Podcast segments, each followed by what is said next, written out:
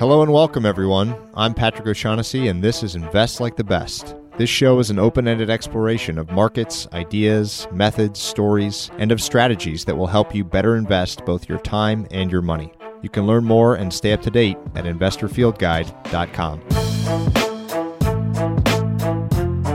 Patrick O'Shaughnessy is a principal and portfolio manager at O'Shaughnessy Asset Management. All opinions expressed by Patrick and podcast guests are solely their own opinions and do not reflect the opinion of O'Shaughnessy Asset Management. This podcast is for informational purposes only and should not be relied upon as a basis for investment decisions. Clients of O'Shaughnessy Asset Management may maintain positions in the securities discussed in this podcast. This week's episode is the most unique to date. My guest is Boyd Varty, who grew up in the South African wilderness, living amongst and tracking wild leopards. The main theme of our conversation is the art of tracking and how the same strategy for pursuing animals in the wild can be applied to all aspects of our lives. Boyd's family has been part of the South African safari world for four generations, and he is bringing what they have collectively learned to a larger audience around the world. The episode includes the best answer I've ever heard which comes when I ask Boyd to describe his most memorable experience. We also discuss the potential dangers of an achievement or goal oriented mindset and what he learned from spending time with Nelson Mandela as a young boy.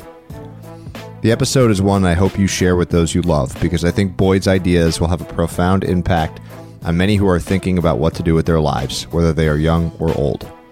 For show notes, visit investorfieldguide.com forward slash Boyd and now, please enjoy my conversation with Boyd Varty.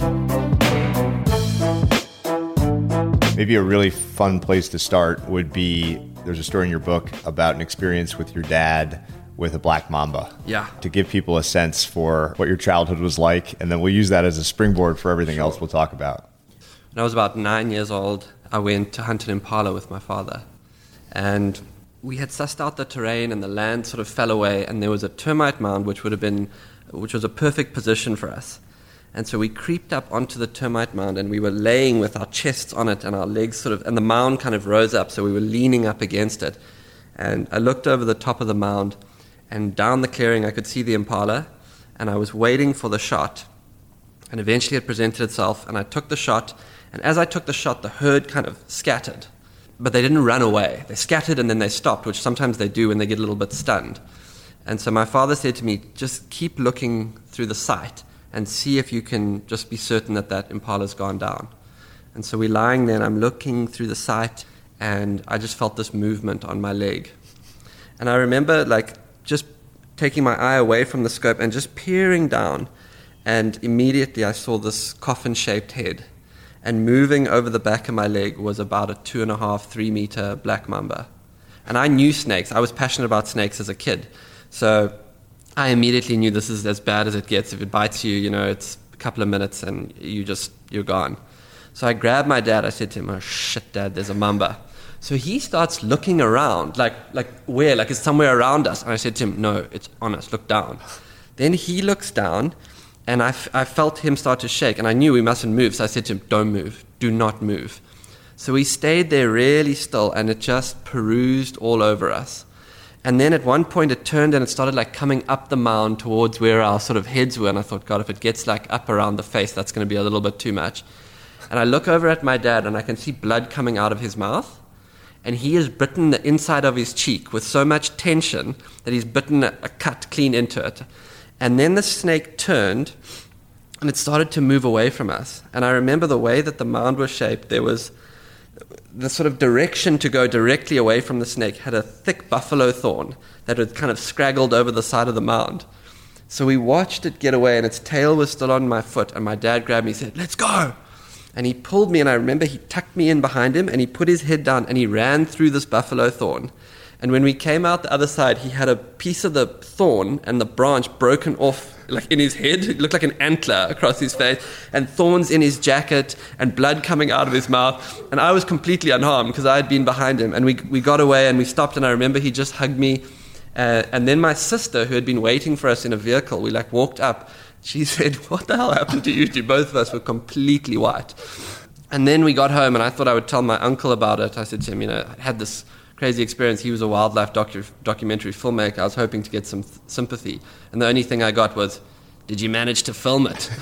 Come on. A little, little bit different experience than uh, you know my Saturdays going to a soccer game or something like that.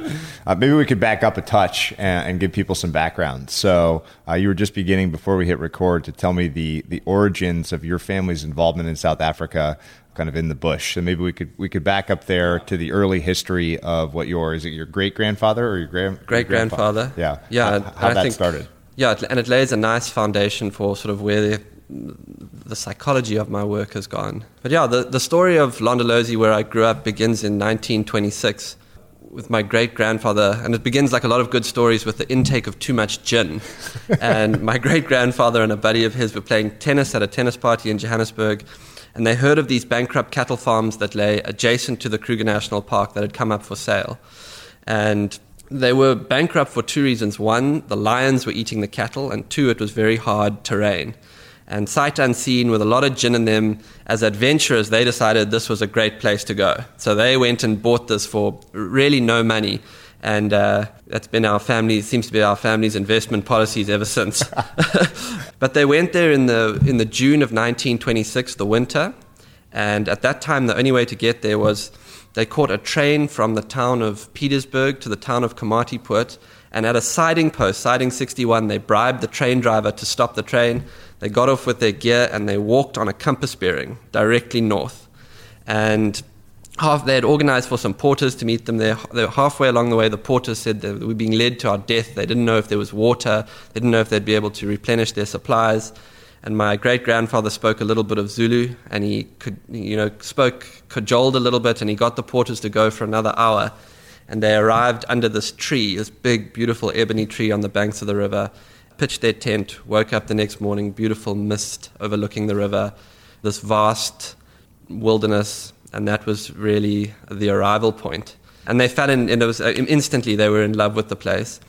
But they would come down in the winter months because it, there was no malaria, and it started off living in little mud huts. Sorry, living in tents, and then they built these mud huts, which I'm told on the occasions that it did rain, people would go and stand outside for shelter. they were just like, you know, see the stars through the roof. And for three generations, my great grandfather, my, my grandfather, and then my father and uncle, they would go down there in the winter and they would go to hunt. And the terrain was, because of the cattle that had been overgrazed, there was thick scrub over a lot of the property. The animals were there, but you didn't really see them. Uh, so if you look at the old game manuals, you know, you might, if they saw a lion or a leopard during a month there, that would be quite miraculous. And usually they were trying to hunt it. Um, sparse antelope, not really any elephants. So it was there, but the animals were shy and they tended to try and get away from you. And the, the, the actual land had been overgrazed and sort of worked over with the scrubber that had come up in, as a result of the cattle. And then that went on for three generations. And then when my father was 15 and my uncle was 17, we had a real defining moment. And very suddenly, my grandfather died. And the family advisors gathered in Johannesburg and they told these two young teenagers listen, you got to get rid of that wild place where you go and hunt lions. It's a dangerous pastime. It was a bad investment. You know, you get rid of that place, you knuckle down and you look after your mother. And I think it must have been the, the, the arrogance and the genius of youth. And they said, listen, that place was where our father's spirit was. We, we keeping it and we'll make it pay. That was their declaration. We'll make it pay. We'll, we'll work it out. And that's how we got ourselves into the safari business in 1969. And then these two young boys started the safari operation, which was completely ragtag. They had one Land Rover that only turned left. They had these three mud huts. The only thing on the menu was impala for breakfast, impala meat for lunch, impala meat for dinner. they decided they would take the whole safari industry in one go. So they started canoe safaris, photographic hunting safaris, photographic safaris, and I mean, you name it, they were going to do it. The first canoe safari, they hit a hippo, and the canoe broke in half. So they cancelled canoe safaris. Um, the only guests who they could get to come in 69 was a reform school from Johannesburg, so they ran trails for a reform school for a while. So it was like really make it up as you go along. And my father and my uncle, and then very soon afterwards, my mother lived in these three mud huts during the week. And then when the few guests who they could get would come down on the weekend, they would move out and go and live in a caravan, and the guests would move into the staff accommodations. but they had an encounter early on, which was another real defining moment. They met a guy called Ken Tinley. And Ken was this maverick ecologist. He had, uh, He had dropped out of high school, but then been admitted into a BSc science program at the University of Cape Town because he drew a picture of a moth with such intricate detail that the dean of the faculty said, okay, we'll give you a try. So he got his science degree. He had worked in the Kruger National Park where his thinking was considered too radical by a very close minded scientific community. He was, a, he was one of the forerunners of connected ecology. Then he had gone to Mozambique and he had lived by himself for six months, six months a year in this reserve called Gorongosa. And during that time, he had walked the reserve. And as he walked it for hours and hours in pure solitude, he would map it by drawing these beautiful pencil drawings of the landscape. And he developed what can only be, really be described as a kind of romance with landscape and an intimate understanding of how a landscape fits together and how the topography informs the soil, which is, informs the grasses, informs the flow of moisture, how to preserve moisture in the soil, how that informs the animals, the birds, the terrains. He had, and he saw everything as connected. And so, whether scientists were studying this trees or grasses or animals, he was feeling the connections between all things. And when he arrived at Londolozi, he was kind of this. Eventually, he left Mozambique because the war broke out. Renamo and Frelimo started fighting and the, the war washed into his camp, and he literally ran for his life. And he ran back to South Africa. He was a formidable guy. He was like a Clint Eastwood look-alike. And he arrived at Londolozi and he met these two young boys. And he said to them, If you want this place to work, you must partner with the land. You need to consider the land your partner. You need to set an intention to move away from hunting and begin to think of the animals as your kin. And you need to make sure that the local people participate in the well being, in the preservation of this place. And they said, Well, partner with the land. What do you mean? He said, Come, I'll, I'll show you. And he took them out onto the ravaged, overgrazed pieces of this property. And what happens is when the cattle overgraze, you get bare soil. Uh, rain lands on bare soil, it runs off as, instead of going into the ground, and then scrub comes up. So a lot of the property was eye high scrub.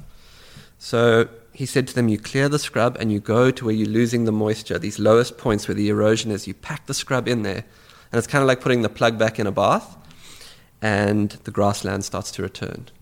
So they started doing that work, and they started with the psychology of starting to partner with the land.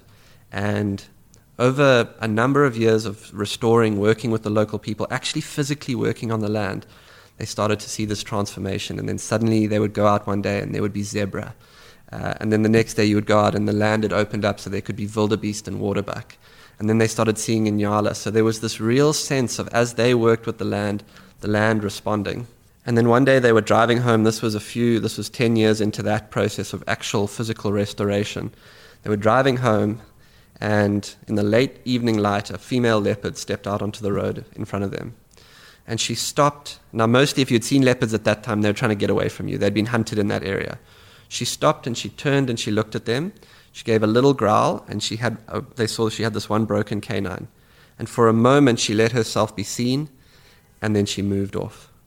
And they drove home in silence. I don't know if you've ever had one of those moments where like something intense happens in the car and you get home and you turn the car off and everyone just sits there. You know, you hold the wheel, no one says anything, you just sit, no one gets out. And they just sat in this old Land Rover for a moment and then my uncle looked at my father and he said, Whatever just happened, that's my future.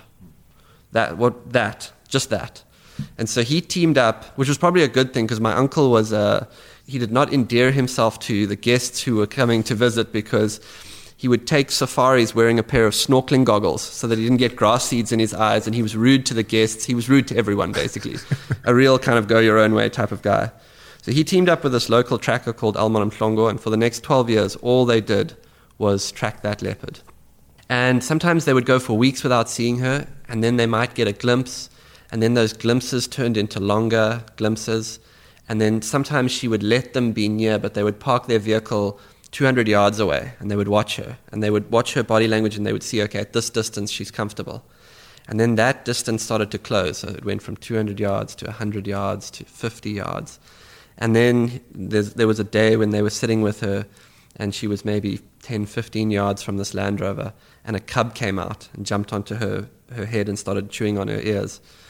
And that was, you know, an incredible moment. And it was really the, the, the establishment of the trust. She began to trust that the vehicle, this land, the Land Rover, the people in it meant no harm. And we called her the mother leopard because she was really the mother of Londolozi. Uh, she was the mother because word got out. She had 12, well, for two reasons. She had 12 litters of cubs.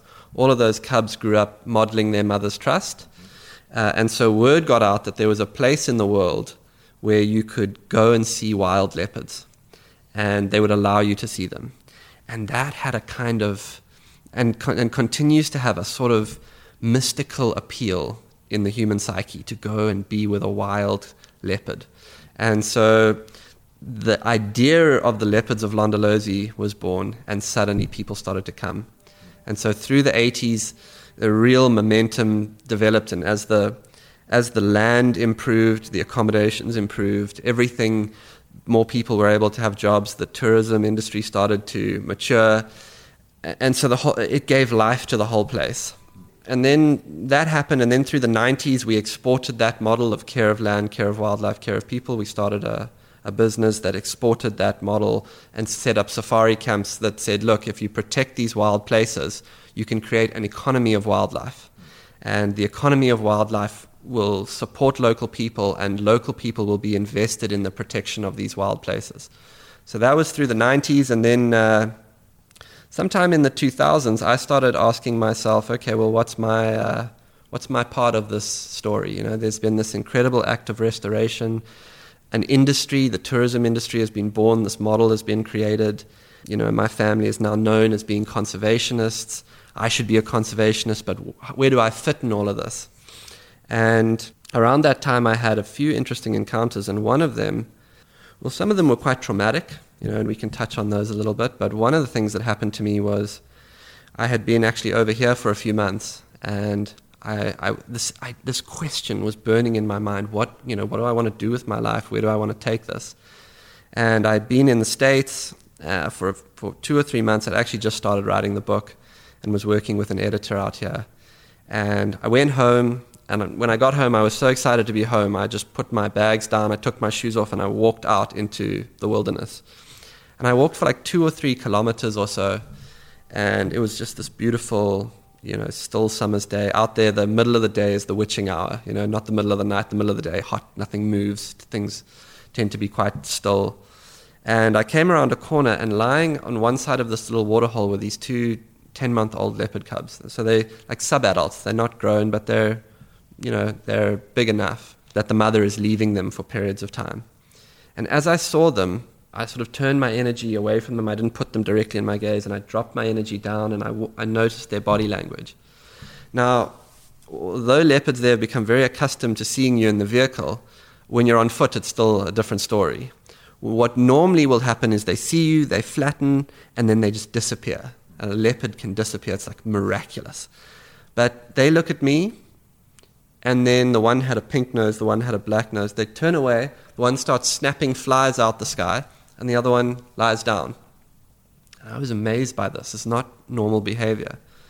And I moved a little bit closer, and they would look at me and then relax again. And the body language was telling me, We're okay with you.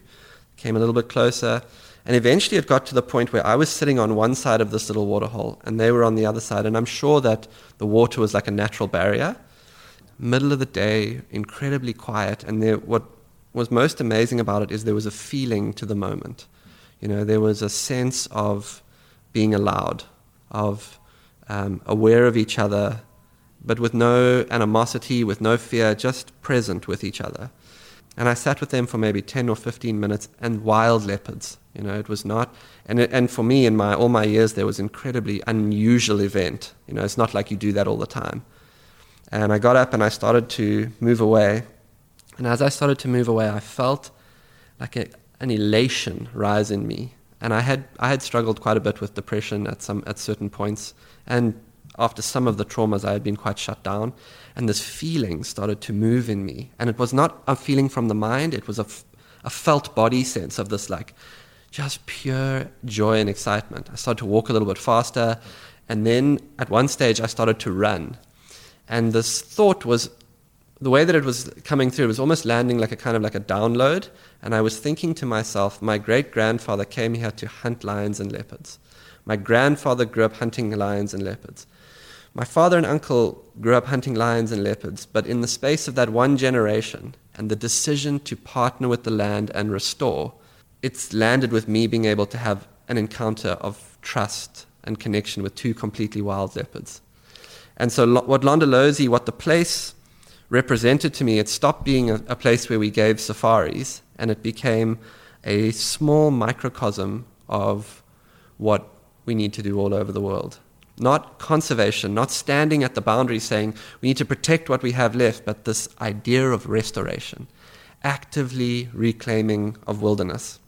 So that, that landed, the idea of restoration landed in me, and at first it took root as like this very physical, you know, uh, okay, we must find land and restore it. We must find physical places. We must restore rainforests. We must restore.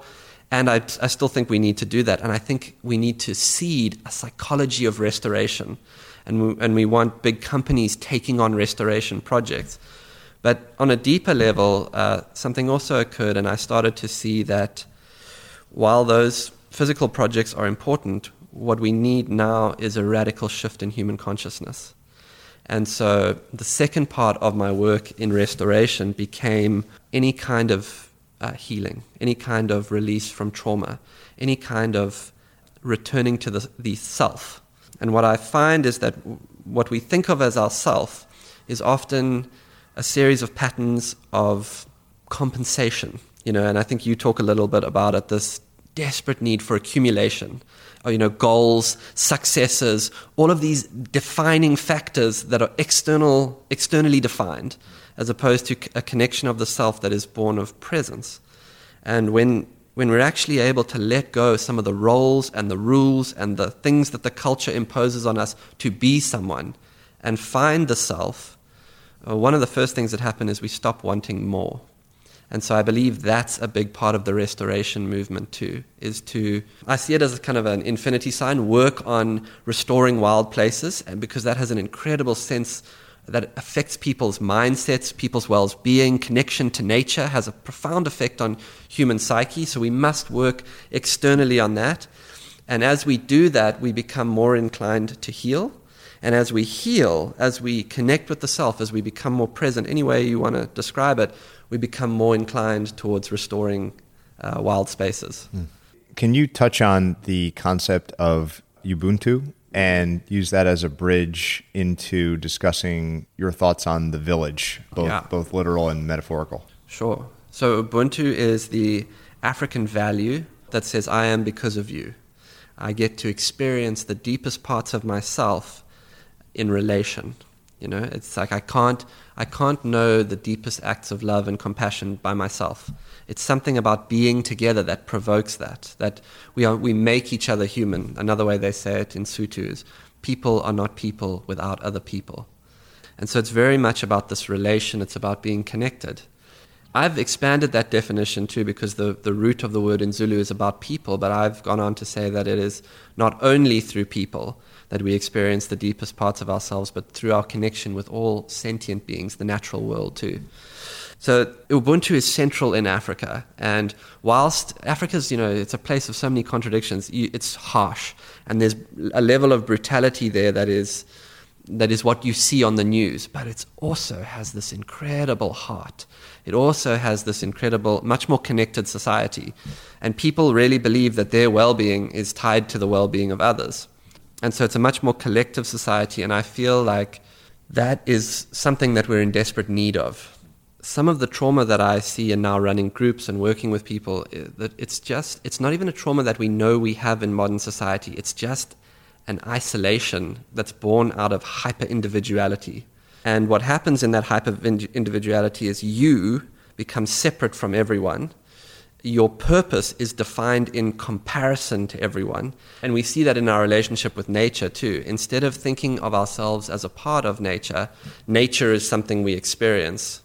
So the work of Ubuntu is to push away some of this hyper individuality, to create conversations that are more connected, to create circles when we, where we can share ourselves more deeply, where we can share some of what we're carrying because people are all carrying people are struggling. You know, it's life. Modern life it has its challenges, including things like things that you don't know are a struggle. Like I, I do some mentoring children. Uh, so the, the culture, modern day culture, presents you with an ideal. And then everyone's trying to live up to that ideal.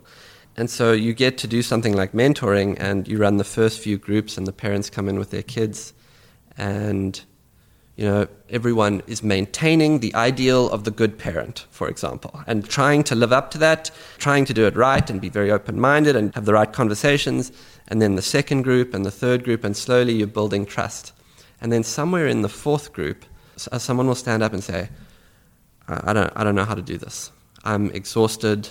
I'm confused. I don't have a natural connection with my child. I'm struggling to find, you know, our point. I find it difficult. And there's like this collective sigh of relief in the room. And there's, and that's what I mean by we're all carrying stuff. There's a sense of like, oh my God, thank God. And then everyone starts. And I just feel like that is, that's the work of Ubuntu, to be able to be present to what we feel and share it and bear witness to each other and realize that we're, we're in this together. So, there's a kind of separation that you don't see that is just natural to modern day life. And so the work of Ubuntu is to just create spaces of connection. And, and presence is the core of it. Actually being present to your own feelings, needs, wants, not just doggedly trying to live up to the ideal to achieve the goals, but to actually feel and be fluid in that process and, and be connected. It's the opposite of the model of it doesn't matter what you feel, get it done. It's like it does matter and if we can be more connected, we can get it done in a different way. I'm sure this is going to be very hard to answer, and I'm not asking for a formula because obviously I know that there isn't a formula for this. But I find that your idea of building villages extremely appealing at a lot of levels, right? So starting with your small circle of friends, your family, going out concentric circles out from there. Are there principles as you've thought about this, this idea of Ubuntu and connection and your experience growing up in a, in a much different feel. And I'll just back up for one second. So I want to I want to explain how we came to be sitting together. So about five years ago, my family and I spent time in South Africa and Botswana for about three weeks, and left frankly depressed because we had experienced that connection that you're alluding to at such a deep level along with maybe parts of the west coast of Ireland um, with a, a, similar set of wonderful people, was kind of the points and places in my life that I felt the most calm and, and present, to use your word. And um, so, anyway, so we suggested this same trip to uh, Greg, our mutual friend, and that's that's how we're here today. But I I have a kind of a very limited but firsthand experience of the kind of connection that you're talking about, and I think what you're saying is figure out sort of the principles that or the the circumstances, the connections that allow that to happen and export it.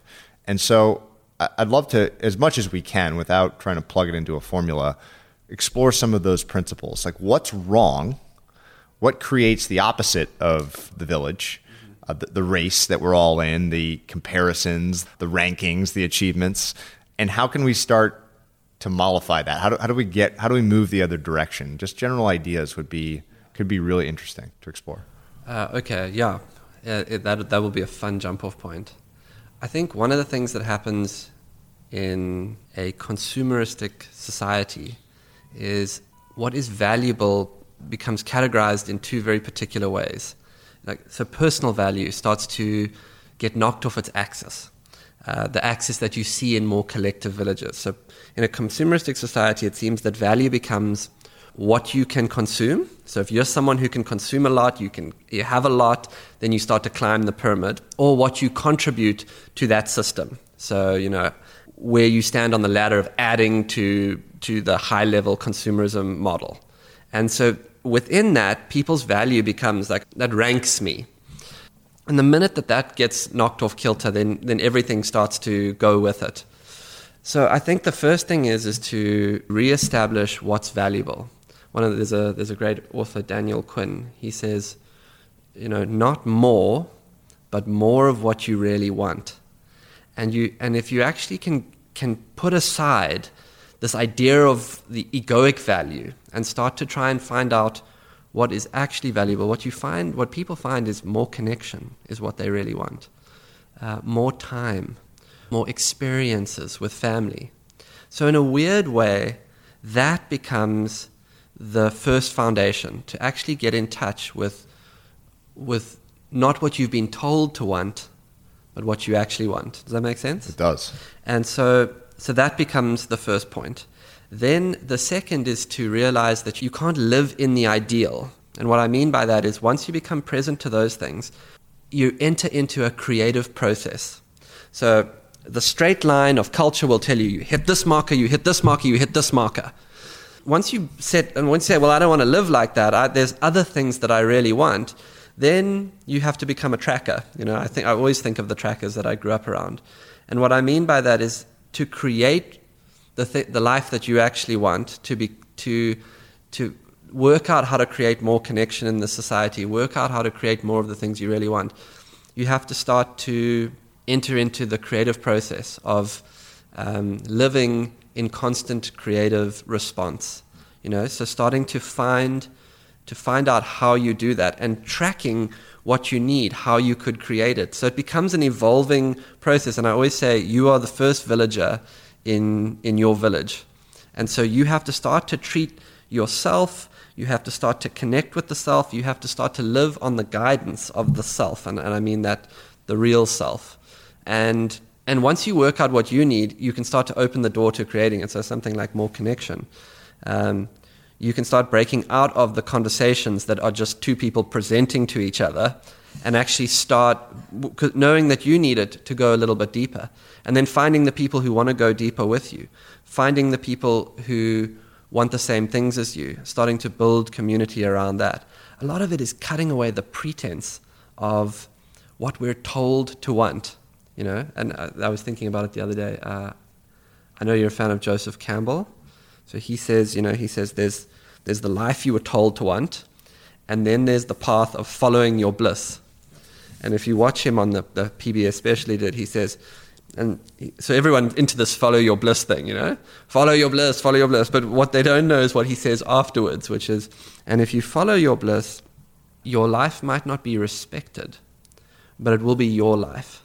And what he means is not respected by other people, sometimes because they won't understand it. But it will be your life, it will be your path. And so you have to create the Ubuntu in yourself. And in order to do that, you have to realize first that the things you were told to want came in the culture. And, and the remedy is to begin to get present to what you actually want.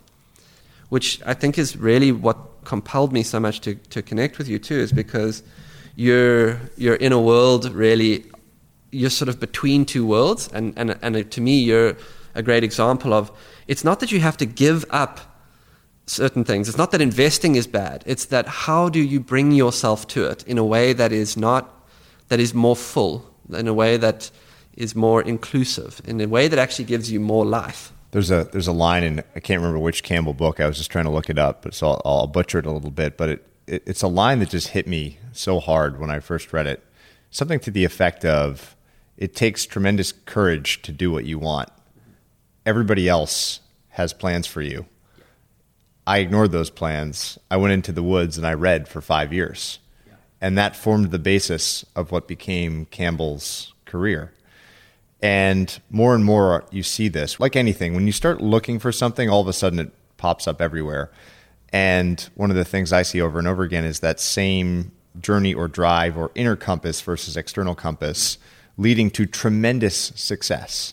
My mom and I were, were joking about there's a guy in the States called Mr. Money Mustache. Um, Mr. Money Mustache espouses a life, a lean life without frivolous spending. Just spend on what you need and brings you joy and live on very little. And all of a sudden, you're much more joyful than people who are chasing millions of dollars.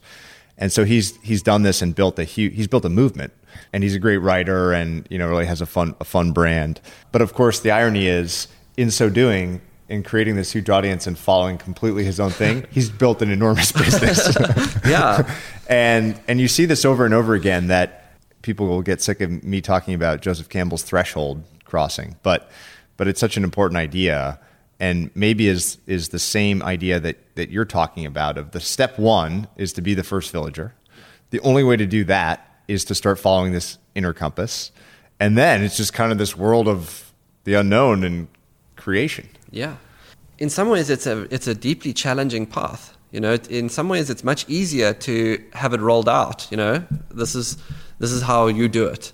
The minute you go your own way, and you commit to going your own way, it, there is so much richness there, but it is challenging because you give up you give up being able to to define yourself by any kind of comparison. And there's a gift in that and a challenge. What happened to me was uh, at some point while I was working as a safari guide, I met this woman who was a ex Harvard professor, and she had taught at Thunderbird for a while in Phoenix, and she had one day read an article about herself where someone had referred to her as a life coach. And she was kind of startled by this idea. She said, never before has she thought of a more ridiculous thing, but that's what they started calling her. So she came on safari at Londolozi. I took her out and we, we really hit it off. And we were tracking a lion one morning. You know, tracking is this incredible f- fluid process. It's, it's you drop into the narrative and you have to be present to the next track but have a sense of what the animal's doing. You, it's a constant commitment to the unknown. You're stepping forward on the next track. You don't know if you'll find this animal. You're stringing together a series of clues. And if you string together enough of these very fine clues, you start to get a sense of where this animal might be, what it might be doing. It's the art of noticing, it's subtlety, it's listening, it's using your senses. And while I was tracking this lion, I was talking her through the process. And she said to me, You know, you and I do the same thing. And what she was doing was helping people get in touch with their inner guidance, notice, be willing to go into the unknown, be willing to be in a process, to, uh, to feel more subtlety, to let the feelings be a guide rather than the mind and the ideal. So, so we realized we were both trackers. And so somehow those two things, that's where my work again began to evolve into the idea of well, once you become the first villager, you have to live as a tracker. You have to begin to notice. And of course, in order to notice, you have to have some stillness. You know, if you're frantic, it's very hard to feel the inner tracks, to get a sense of the guidance. You have to be present. You have to be willing to keep stepping into the unknown. One of the things the trackers do is when they lose the track, they'll walk up ahead and check game paths. They try things, you know? You have to be willing to, when you don't know the next move, try a few things. Sometimes, if you don't get a track up ahead, you have to be willing to go back to where you had the last clear track and start again from there. So it's this very evolutionary process, and I see it as a way of living now, and I see it as a way of living more connected to yourself. And I think there's a hunger in people to live in this way. So the process is is to firstly realize, you know, and, I, and this is so big, what was given to you and you have to know that some of the things you think that's just what I want came from the outside. I think of the culture as presenting you with a choice like this. You can be anything you want. Let's what do you want to drink? You want to drink? You can choose. You get to choose. Would you like a Coke or a Pepsi? Your choice. Go for it. And then people feel like, oh, I've got this all this autonomy. Uh, I guess I'm a Coke person, you know. And then you def- you define I'm a Coke person but you weren't given the millions of other options of things to drink. You know, and that's sort of what the culture does. It says you choose who you are within here's, here's this, yeah, within this parameter. So you have to know that that's gone on a little bit. Otherwise, you'll think I'm a Coke person. And so once you start to break away from that, then you learn to live in the process of presence. Can we, can we go back a bit to your early experiences with tracking? So, mm in reading your book and thinking about this conversation ahead of time, this was the topic that I was most excited for because I think it's the most pervasive. And actually, I think it applies very directly to investing. And what I would say the overarching truth is is that anytime you're trying to do something via a playbook or a pre-written set of rules, you're toast. Emerson has this great line that that I I have pasted. I paste up quotes places to remind me, and this one is maybe a top five one, which is, is simple. It's that imitation is suicide. That if you are trying to just do what made someone else successful, maybe you'll have some nominal success from the external standpoint, but you won't really do anything interesting or maybe true. So the idea of tracking is, I think, one that we can explore. And I'd love to hear the early stages of this. I don't know how old you were, who you were with, how you learned. Can you learn? Can you even teach tracking, or do you just have to kind of watch it and do it yourself? Let's let's jump off from your early experiences. Yeah, I mean, tracking is really the thing that has become central to me now. And I think of myself as trying to live as a tracker, trying to step away from actually following the footprints of animals and, and apply, apply those principles to, to my life for sure. So I got introduced to it as at, at a young age, and there were, there were two brothers, and then they had some half brothers who grew up south of Londolozi. Their names were the Mhlongos. And my uncle was very close with this man called Elmon Mhlongo. And Elmon was a true naturalist. He had grown up hunting and gathering, and he had, from a young age, fed himself off the land. He knew where to get water. He knew how to get a warthog out of a hole. He knew how to rob a beehive. He knew how to find a mocha bee. I mean, just an incredible naturalist. And so my early experiences were with him because I used to go out every morning, 4 a.m. My uncle would wake me. Uh, we would get in the Land Rover. We would go out and we would go and track leopards at that stage because he was a documentary filmmaker. So my first experiences were with Elmon, and what struck me was this kind of openness with which he approached every morning. There was and, and a paradoxical openness because he wanted to find a leopard. But in order to do that, he had to drop the idea of finding a leopard and work with what was presented to him, work with the track, work with an alarm call, work with some birds calling. And so he was, it was this weird state of incredible, rigorous dedication and yet complete fluidity and openness. Uh, so early experiences were with him. He took me hunting a few times. I used to go out. He started to teach me tracks. He started to teach me how to move in the wilderness. You know, a way of moving the subtle things like, you know, the, the, the wind, the light, positioning the light so you can see the ground better, making sure you're downwind. Just a, a really just a way of moving. And, and that was very formative. And then when I was when I was about 19, I had sort of this introduction to tracking, and I and I had a sense of it, but I wanted to take it to the next level. And then I spent a year with this well-known local bush poacher. He was he was the reason I wanted to be with him is because he had some of these old school skills, and he had fed himself off the land for years. And so I spent time with him, and that was that was uh, my tracking when it took a huge step forward because he would put me in the front and he, would, he wouldn't help me. He would say, go. And sometimes it would be days and days of, you know, losing the track, going back. And he would just look at me. And I would say to him, okay, can you just give me the next track? And say, no, work for it. And then I'd walk tight circles for a while and eventually I would get it. Uh, and then occasionally he would track and I would drop into his rhythm and get a sense of the process. Because some of the great trackers, they follow and then, so they go track for track and then they leave the track and they cut ahead and they'll walk a half circle loop up ahead and just try and cut the track again, and they trust themselves to see it. Uh, and so then they start to jump ahead on the track and they'll walk big arches, seeing if the, if the animal hasn't cut this way, hasn't cut this way, okay, cut the track again. And they speed up, or they know there's water up ahead, or they. So they have this very the process is always evolving. It's not just one thing. Sometimes you're following, sometimes you're using speculation, sometimes you're cutting ahead, sometimes you're using local terrain, sometimes you hear an alarm call. Uh, so I really got a sense of that from him. And then finally, these two trackers who have now become my, my real mentors this guy called Alex van den Heever and, the, and Elmon's brother, Renias Mhlongo, they've become the people who I'm now out with all the time. And they are probably two of the best trackers in the world. I would say they're in the top five or ten in the world. And my tracking has again gone to a different level, just being out with them for hours and being put on the track and being and being shown what the level of things they're noticing, the details they're noticing, the thought process that they bring to it.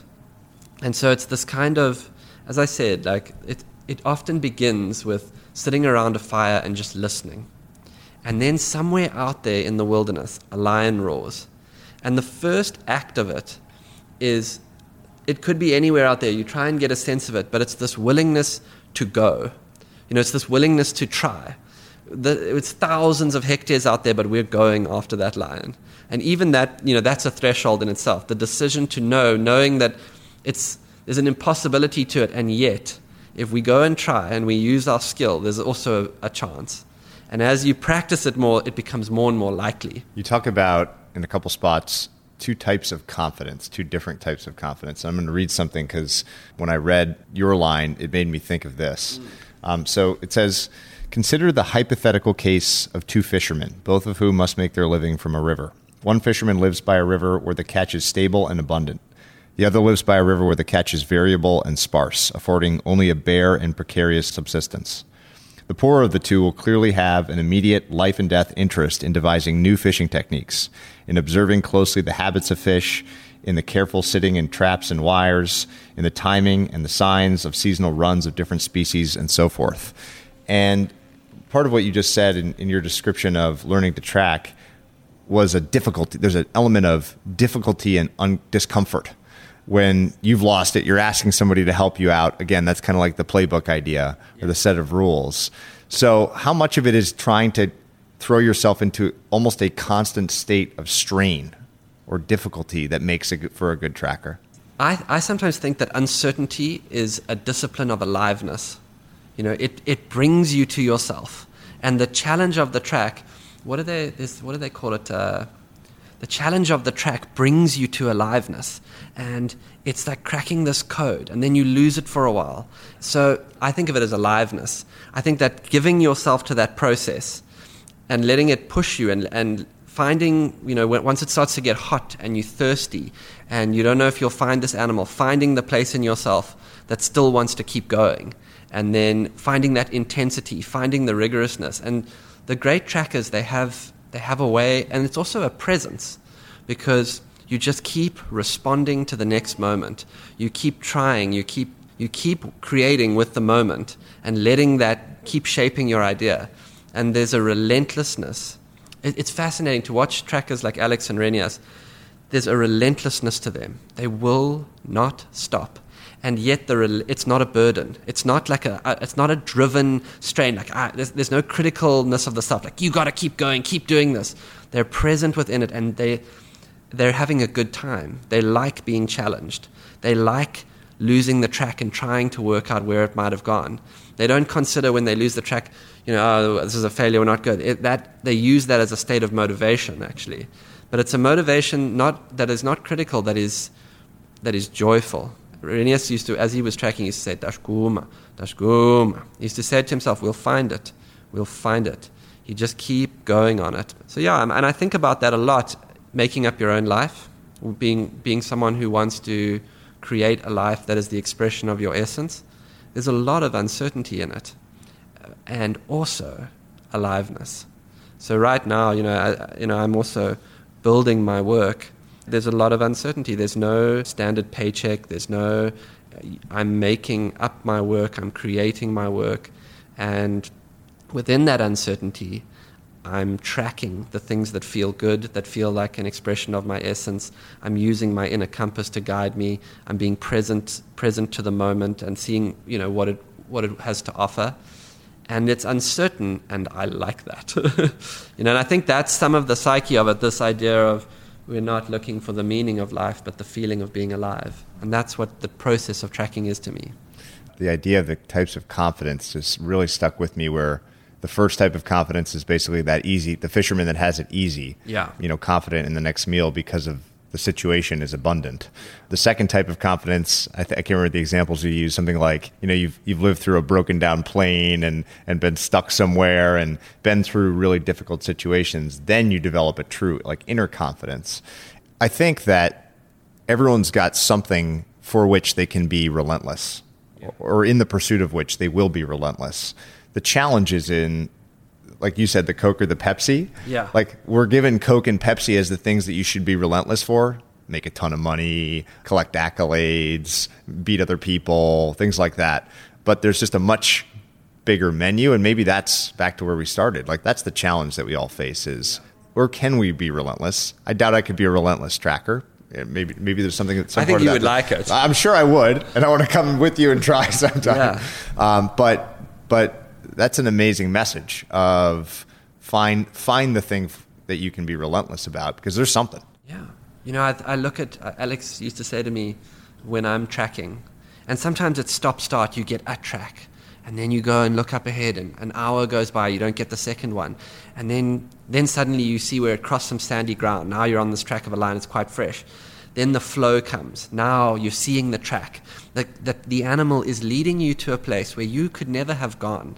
Like there was no road to go to that part of the reserve. and suddenly you look up and you're in a beautiful ebony grove on the banks of a river that you would never have gone to. And I think about that too within the metaphor. Like, if you be, begin to live as a tracker, some of the, the most beautiful things that will occur in your life you could not have known to want, you know? And I would say to him, like, tell me about the state you get into. And he, he would say, when I'm flowing, I'm noticing, I'm feeling the subtle movement of the animal. I'm aware of the track. I feel uh, tapped into everything, a kind of flow state. And he says, I have no ex- ex- experience of being hungry. I have no experience of being thirsty, sometimes for hours on end. So I always said, I have no experience of time. So I always say to people, you know, the things that make you forget about time are sometimes a track to your most essential nature, you know, the thing that is most es- to your essence. And then to try and track your way into finding how to live in that, how to live closer to that. So the standard idea of life is like, okay, you know, there's things you like, you put them aside. You know, everyone, that's what you do. And then you get to them when you can. When you retire. Yeah, you know, you get to those things on the Go weekends. And, yeah. yeah. and, and, you know, I get that. And it's just for me, I'm, I'm trying to live, you know, my, to try and live in the expression of my essence, which for me is restoration, which is helping people become more present, which is anything where I think there's a, an opportunity for a more collective conversation. So, and then to try and say, like, okay, I am living like that.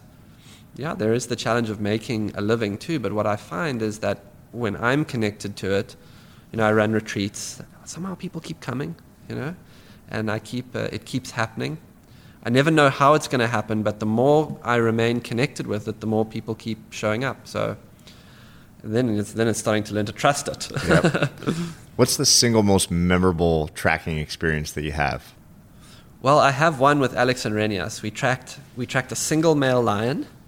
We tracked him for th- three or four hours, and the, the, he got to a place where the lion's tracks teed onto the tracks of a herd of buffalo. And right there, he laid down next to a pile of buffalo dung, and this is the track telling you. And he rolled over into the track, into the buffalo dung, and he was covering himself in dung. And he said he's going to go hunt those buffalo. It's an amazing image. You can see where his tail's shift. It's all laid out in the sand on, on the ground. Then he stands up and he starts walking. And Renias was picking his tracks amongst the track, like the ground had been churned up by the hooves of the buffalo. He was picking his track and he was walking zigzags, and he'd get one track, then he'd get a second track, and he was charting a course. And then he would, where, where he saw the track, he would look up at a tree and he would use the tree as a marker. That's generally the line that the lion is moving on. And then he would get to cut it again. And he was just saying, I just keep trusting myself. Just keep trusting yourself. And then there was a place where the tracks of three lionesses came in and joined him. So suddenly you saw the male's track, and then the track of a female, and then a second female, and a third. And lions are the only sociable cats. So on the ground, suddenly you can see where the tracks are all touching each other. They're walking next to each other, and they're rubbing each other as the pride has joined up. And then about maybe a kilometer ahead of us, a Bateleur eagle dropped down. And Renias stopped us and he said, You see, when that eagle drops down, it means one of two things. Either a buffalo has given birth to a calf and the eagle is eating the afterbirth, or these lions have killed. So we went up ahead, and when we got to where the eagle had landed, it flew up, and we, the, the, gra- the ground had given way to like scrubby grass. It's very difficult to see tracks. Alex and I were walking around, we were looking for the tracks everywhere, we couldn't find it. Renias stood very, very still. And it was interesting to me, when he lost the track, he became still for a moment. And because he was standing still, he saw these flies going past him. And then he started to follow the flies. And then he put his nose up and he started sniffing. And literally, he caught the scent of meat. And he walked us in on the remains of a small uh, buffalo calf. And immediately, as he saw the carcass, the, the lions that obviously move off, I saw him doing it's a kind of calculation, but it's in his body. He's not thinking about it rationally he, he felt the sun on him, so he feels the heat building. He sees the size of the carcass. It was a small calf. He knows that there are four lions, one male and three females. And as he was doing it, I realized I was thirsty. So if I'm thirsty, that lion is probably getting thirsty. So it's very alive. And then Alex and I continued to look for the tracks. Where had they gone from the carcass? Renias stood up, he just started walking. We said, Where are you going? He said, I'm going, I know where the water is. So we were about three or four miles from the river, and he walked down through the clearings. He completely forgot about the tracks, went down to the edge of the river, cut a game path on the edge of the river, and we started walking along the river's edge. Walked like that for maybe 10 or 15 minutes, and up ahead of us, through the, the reeds, we saw this beautiful canvas. Elephant bull was walking towards us. And they kicked the ground, and a little puff of smoke came up and drifted and Alex and Ren stepped in the direction that the sand had drifted, this little puff of dust. They're stepping downwind. They stepped downwind and they got in under a little uh, palm tree. And this elephant bull walked past us maybe two or three meters away. And for a moment, I remember he towered over us, his shadow was on us. And on the game path, he smelt where we had walked. And he picked up the sand and he was smelling our footprints. And I, I just felt this incredible energy kind of uh, sensory awakeness. And then he walked past us. As he moved away, we got back on the, the game path, and now there's these big, beautiful elephant, huge tracks on the game path in the soft sand. About 100 meters down the track, the lion tracks come back onto the path, and now on top of the tracks of the elephant are the tracks of the lions. And we've just seen the elephant, so we now know we are close. And Renias said to me, Come, come up to the front. So my job now is to follow the tracks, and he's putting me on the tracks because he wants him and Alex want to look over my shoulders into the brush ahead so that they can see the lions before the lions see us. And we start to follow, and the, the beautiful lion tracks in powdery sand. The whole pride walking in a line along this game path. And up ahead of us, 200 yards, a monkey starts to alarm. Ow, ow, ow, ow. We know that, and I can see the monkey looking down into the river. We know those lions are moving ahead of us. Keep going, get to where the monkey's over our head. He's still looking down the river, shouting, and then an inyala starts to alarm, one of these antelope. Bah! Bah! So it's this incredible feeling of being in the story, the narrative. You can see the tracks. Everything is talking to you. The monkey's talking to you. The inyala is alarming. Beyond that, a squirrel starts to call. And you're immersed in this unfolding story. And it's like the sense of you and the track start to collapse, and it's one story. And it also occurred to me that you could walk down that trail as a non tracker, someone who was completely shut down, and all of that could be going on, and you could miss it. You know, this incredible information, language, this whole scape is guiding you. There's a, it's telling you, um, and you could miss it. We go for about another 50 meters, and then there's this amazing thing. All the tracks are going away from us, and then suddenly on top of all of the tracks going away from us, there's one set of tracks facing back towards us. And what's happened is the, the female at the back of this line of lions moving, she can't smell us, she can't hear us, but as we're tracking her, she's starting to get a feeling. Something behind her is saying, oh, there's something there. And I, and I think it's because we're dropping into the resonance of the lions. We're moving like them, we're starting to connect in some way. She's feeling something. So she stops and she turns and she looks back down the path. And she doesn't see us, but it's just a beautiful moment in the track. You know, she's starting to get a sense that you're back there. And then the, then the tracks cut off the riverbank and they went down into the thick reeds. And we had a little bit of a, we called it an indaba, a bit of a meeting. We said, Are we going down there? And Renias said, Let's just take a little look. And so we went down on a hippo path where the hippos come in and out of the river, and it made like a tunnel in the reeds. So we move, we like crouch down, we crawl through this tunnel, and then it opened up into a little sandy beach. And if you see it, I should tell you, if you see lions on foot, one of two things happens. One, they get a fright, they run away from you, they take cover. Or two, and particularly when they have cubs or meat, you start to hear a growling. It sounds like a dirt bike. And then you see one of the females, or one of the males, usually it's a female if there's cubs, and she just locks you in the most intense, I am going to massacre you gaze. and slowly she starts to walk towards you. And there's like an intent to the walk, and the head is down and the tail is lashing, and she starts to walk faster and faster and faster and then it becomes a trot, and then it becomes a full on charge. And the whole time she's growling. she comes in, and at that moment, your only hope is to stand your ground. So everyone grabs each other, you start shouting, and usually she'll come and stop two or three meters. The sand flies up, you get sand, sand in your teeth, in your eyes. It's terrifying. And everyone stands, and you shout, and then what's happening is while she's got you there growling at you, the other female's taking the cubs away. So you stand, my uncle used to say to me, lions are afraid of your courage. You have to stand your ground, otherwise you'll get eaten. So she turns and she moves away, and then you get away. So this is all going through my mind as I crawl through a hippo path in a thickly reeded river. And we come out onto this open beach, and, um, and we go over to the little stream of water, and I can see where the male lion has come in to drink. And then the first female, there were three females with him. Then the second female, then the third female. And this is all in the tracks telling you. And this is how it, it can help you. Then, then a fourth set of tracks, fourth female. And then I saw tracks of what I thought briefly as I glanced at it was a civet.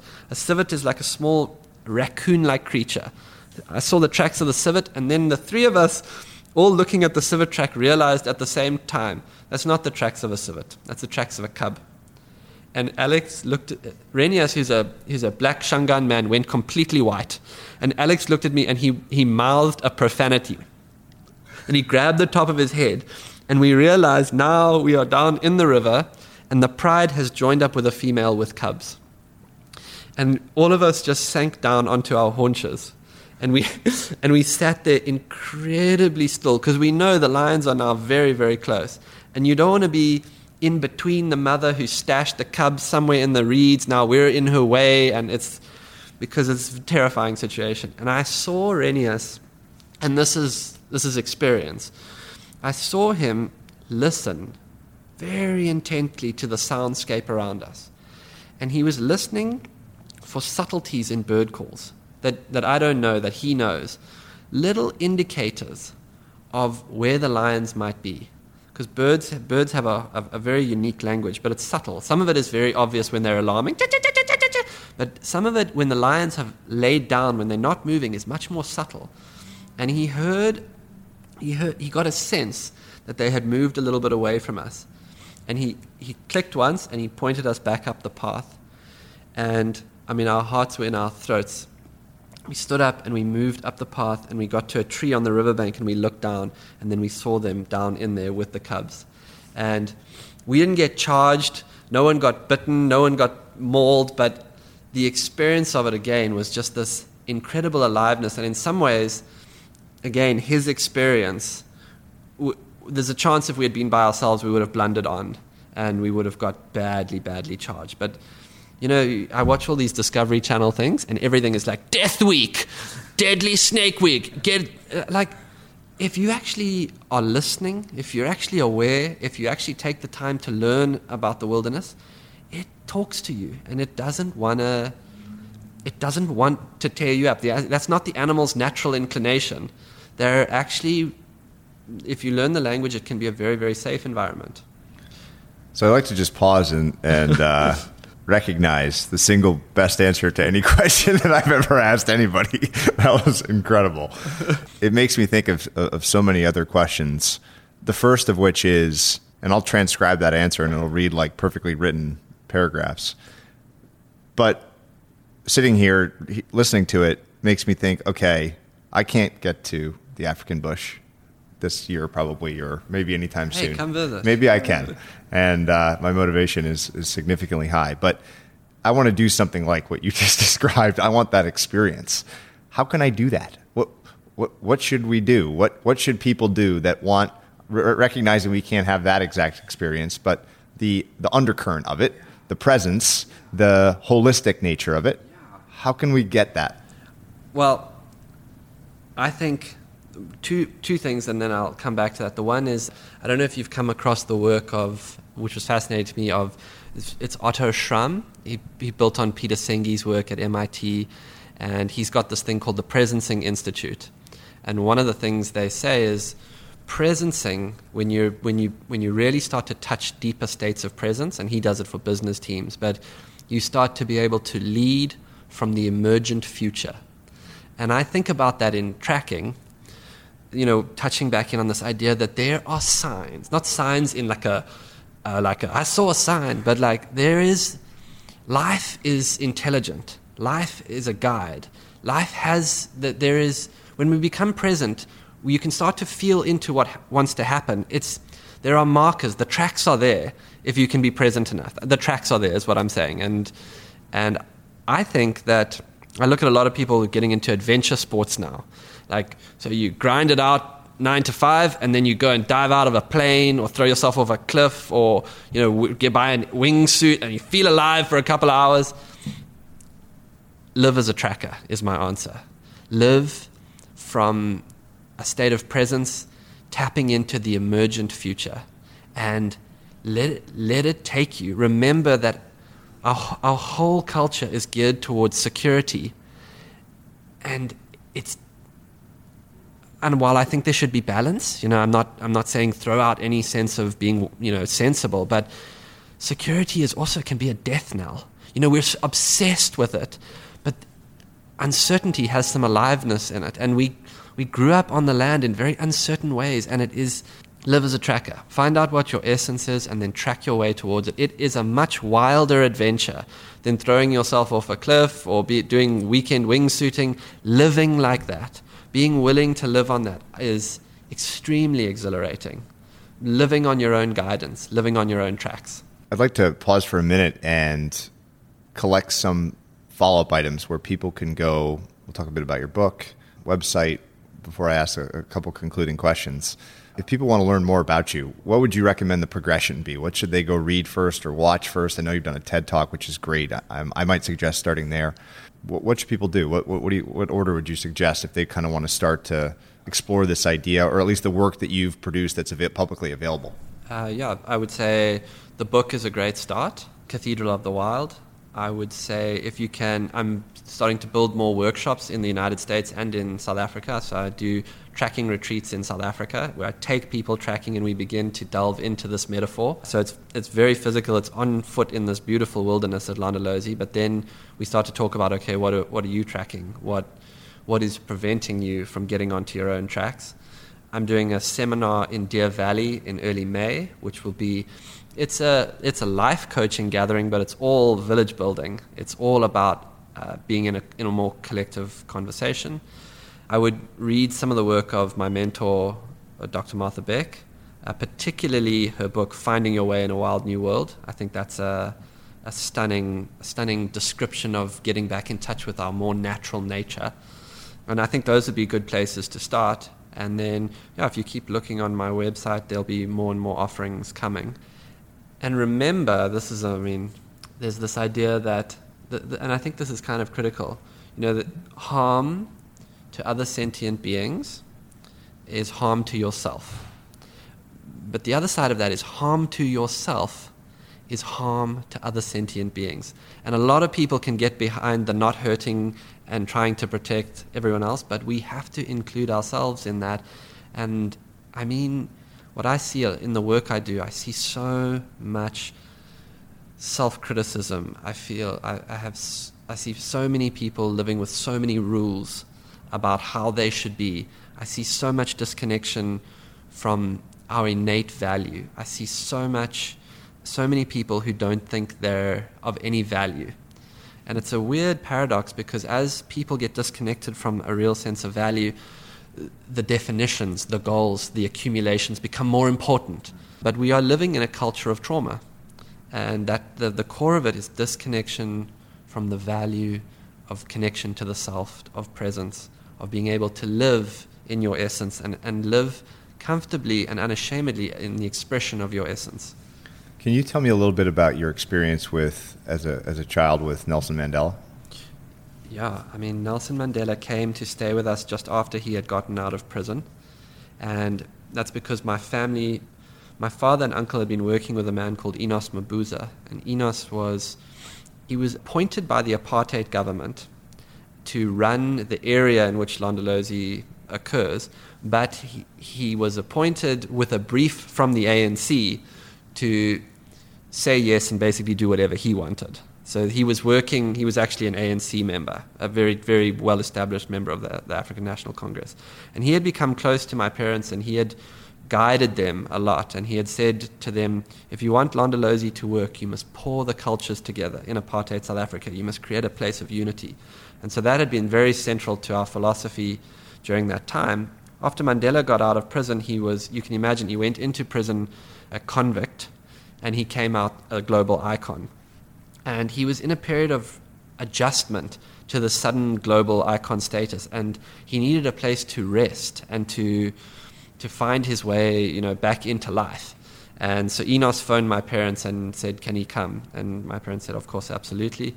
And so he stayed a few times at the camp, and then he started to come and stay at our house. And when he stayed at our house, I must have been eight or nine years old, and I would take him breakfast in bed in the morning. So my mom would put together a little tray, and then I would take it through to his room, and we would chat a little bit. And then he would usually get up. He was very down to earth, incredibly connected to himself. He, everywhere he went, he connected. And he would, you know, put on this kind of old tracksuit, and he would go and walk around the garden, very unassuming. And I would see, uh, you know, I had no sense of who he was at that age. I didn't, I didn't initially understand the scope of it, and I would just see this very quiet, very humble, very connected man walk around the garden, and then at night I would watch TV, and there would be the images from his release, and millions of people around to see him released from prison, and I got a sense, you know, this this guy is there's something going on here, um, and so I really saw how he was creating in himself the things that he most wanted for the country. And I really believe that he had experienced some kind of shift in consciousness during his time in prison. I think he had experienced some kind of awakening. And he brought out of the force of the scope at which he had established Ubuntu within himself, he was able to bring it to an incredibly divided South Africa. I almost feel like he fractaled his presence into the country. You know, you, out of him came this vision that was so far away from possible. You know, it was, it was on the brink of war. And somehow he was able to. And, you know, he would meet, he would walk through the halls of parliament and meet, you know, dedicated architects of apartheid, people who had been a part of a regime that had committed, you know, intense atrocities to the pe- to his people. He would meet them in the hallway, speak to them in their language, and begin to inquire about their wife by name, their children, various. He knew everyone's family tree. He would humanize any encounter, just like this. And that was the Ubuntu at work. He cut through the, the roles and definitions and he felt for the person in the other person. And it was disarming. And it's why he was able to do what he was able to do. I remember um, some just some funny encounters. He he had stayed with my uncle, and so every morning my uncle would go out filming, and then he would come back at like nine in the morning, and he would have himself breakfast, and he had this big table on his veranda, this open veranda, open to the, the bush. And Mandela would come out, and my uncle would sit at the head of the table and eat his muesli with a banana cut into it, and Mandela would sit next to him. And they would chat about whatever might be going on. And this went on for a couple of weeks. And then there was an official lunch at the camp, and all of the ANC's top brass were coming in for lunch. It was a big deal. So this was happening at the camp, and my uncle came over, and they all went to sit down for lunch. And now there was, you know, Mandela was like the leader of the party. So, in a rare moment of tact, an incredibly rare moment of tact, my uncle thought, oh, this is a big moment. So he said to Mandela, he said to Mr. Mandela, you know, please, you must sit at the head of the table. And Mandela grabbed him by the hand and said to him, Oh, no, John, I would never take your place at the head of the table. And he seated my uncle at the head of the table and he sat next to him, as was their routine. And so he had, they called it the Mandela effect. He had this, after he got elected, my mom had just authored a book. And so she wanted him to write a foreword but she didn't know exactly how to get in touch with him. So she, my, my mom being my mom, she phoned the Union buildings, New South Africa, just this huge change of power. And the security guard at the Union buildings answered. And she said, I would like to talk to the president.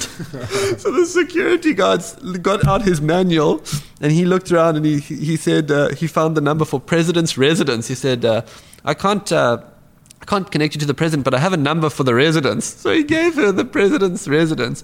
So she phoned it, and Mandela answered the phone. And she said, uh, Mr. Mandela, Shan Varty, uh, you know, you remember me. He said, Oh, Shan, how are you? Great to hear from you. She said, I, I have a, a, request for you. He says, Oh, just, just, I'll stop you there. I'm watching the news. Uh, could you call me back in 10? so, so, she hung up. She phoned back in 10 minutes later. She said, Look, I'm writing this book. I would love you to write a foreword. And uh, he said, No problem, send it to me. And it was this everyone in South, or I, so many people in South Africa have a story like that. It was freakish, the sense of how he was available to you. It was like he was everywhere. And so, I mean, you, you go to a room of South Africans, you ask them, 95% of the people in the room will have some kind of personal encounter that felt like he was directly going out of his way for you. It was really quite, quite amazing perfect bridge into my last and always my favorite question that I ask everybody, which is, what is the kindest thing that anyone's ever done for you? Wow. Yeah, I I've been thinking about this a little bit. Um, I think one of the things that you know pops to mind, and it's it's maybe not from a person, but I have felt that having a relationship with nature uh, has been an act of incredible kindness from the natural world to me. I feel like any time I've had problems, any time I've been unsure, any time I've lost my way, for me, retreating into nature has been an incredible sense of being cared for, of being amongst in a in a field of kindness, in a field of presence, in a field of, and that, you know maybe maybe it's because it's a non-verbal environment, so you come out of the verbal mind, and what you come to is what happens is a kind of oneness, and a, and so that has been a, a big one.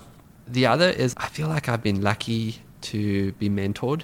So meeting Martha as a safari guide, and you know, she met me. I was like uh, driving, taking people out on safari. I was some guy out in South Africa, and she just immediately, with no sense of you know, with no reason to, just started saying, "Look, I love what you do, and I wanna, I'll help you." And so she really grew me. She coach, she taught me how to, how to be a coach. She taught me how to work with people. She and she just did it. It was just natural to her. So I feel like that was pretty amazing. And then, uh, are you allowed to have a few? Yeah, go nuts. Uh, and then I think the, the other one which really occurs to me is my friend Solly, who I talk about in the, in the, the TED talk. He he just had a way about him. He was always kind to me, including, you know, coming into some, some deep water to to look after me, save my life probably.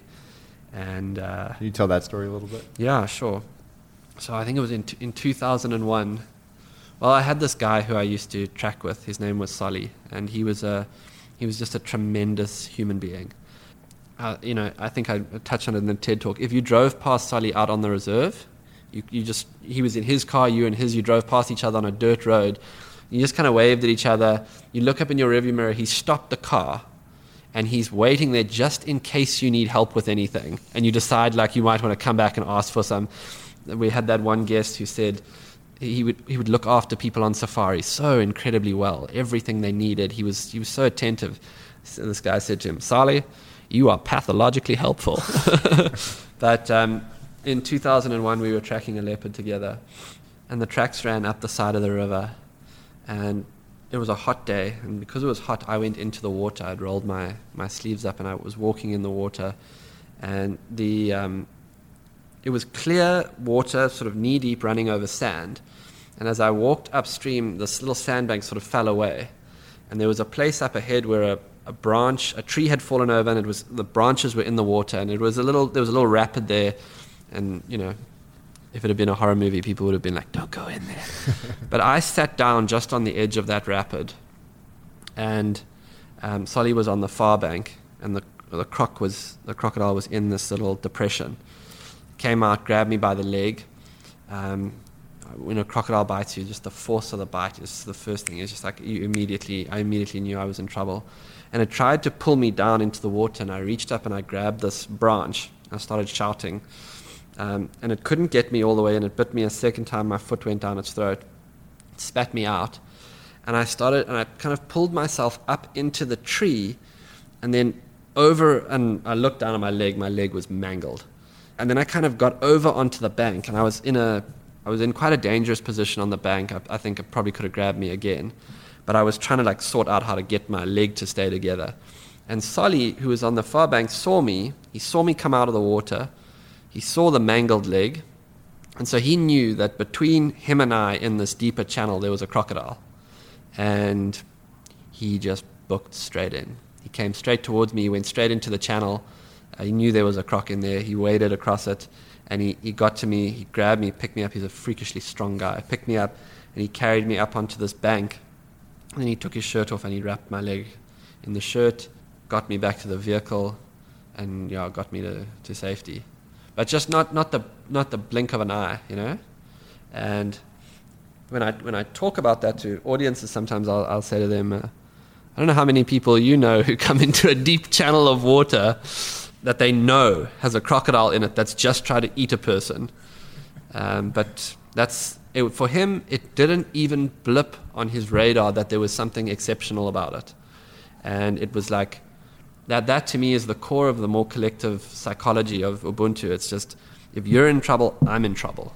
I love the heuristic from prior guest Peter Attia, where you measure wealth by the number of people that you would give a kidney to. Yeah. So we'll, maybe we'll change that to the number of people yeah. you would you would dive headfirst into croc infested waters to like try that. to save. And a great heuristic for the idea, a closing thought on the idea of the village that people within that village are those kinds of people for whom you would do something like that. And this has been just just a total blast. What a, just chock full of of fantastic stories and lessons and fresh perspectives on the world. Um, so I, I deeply appreciate your time.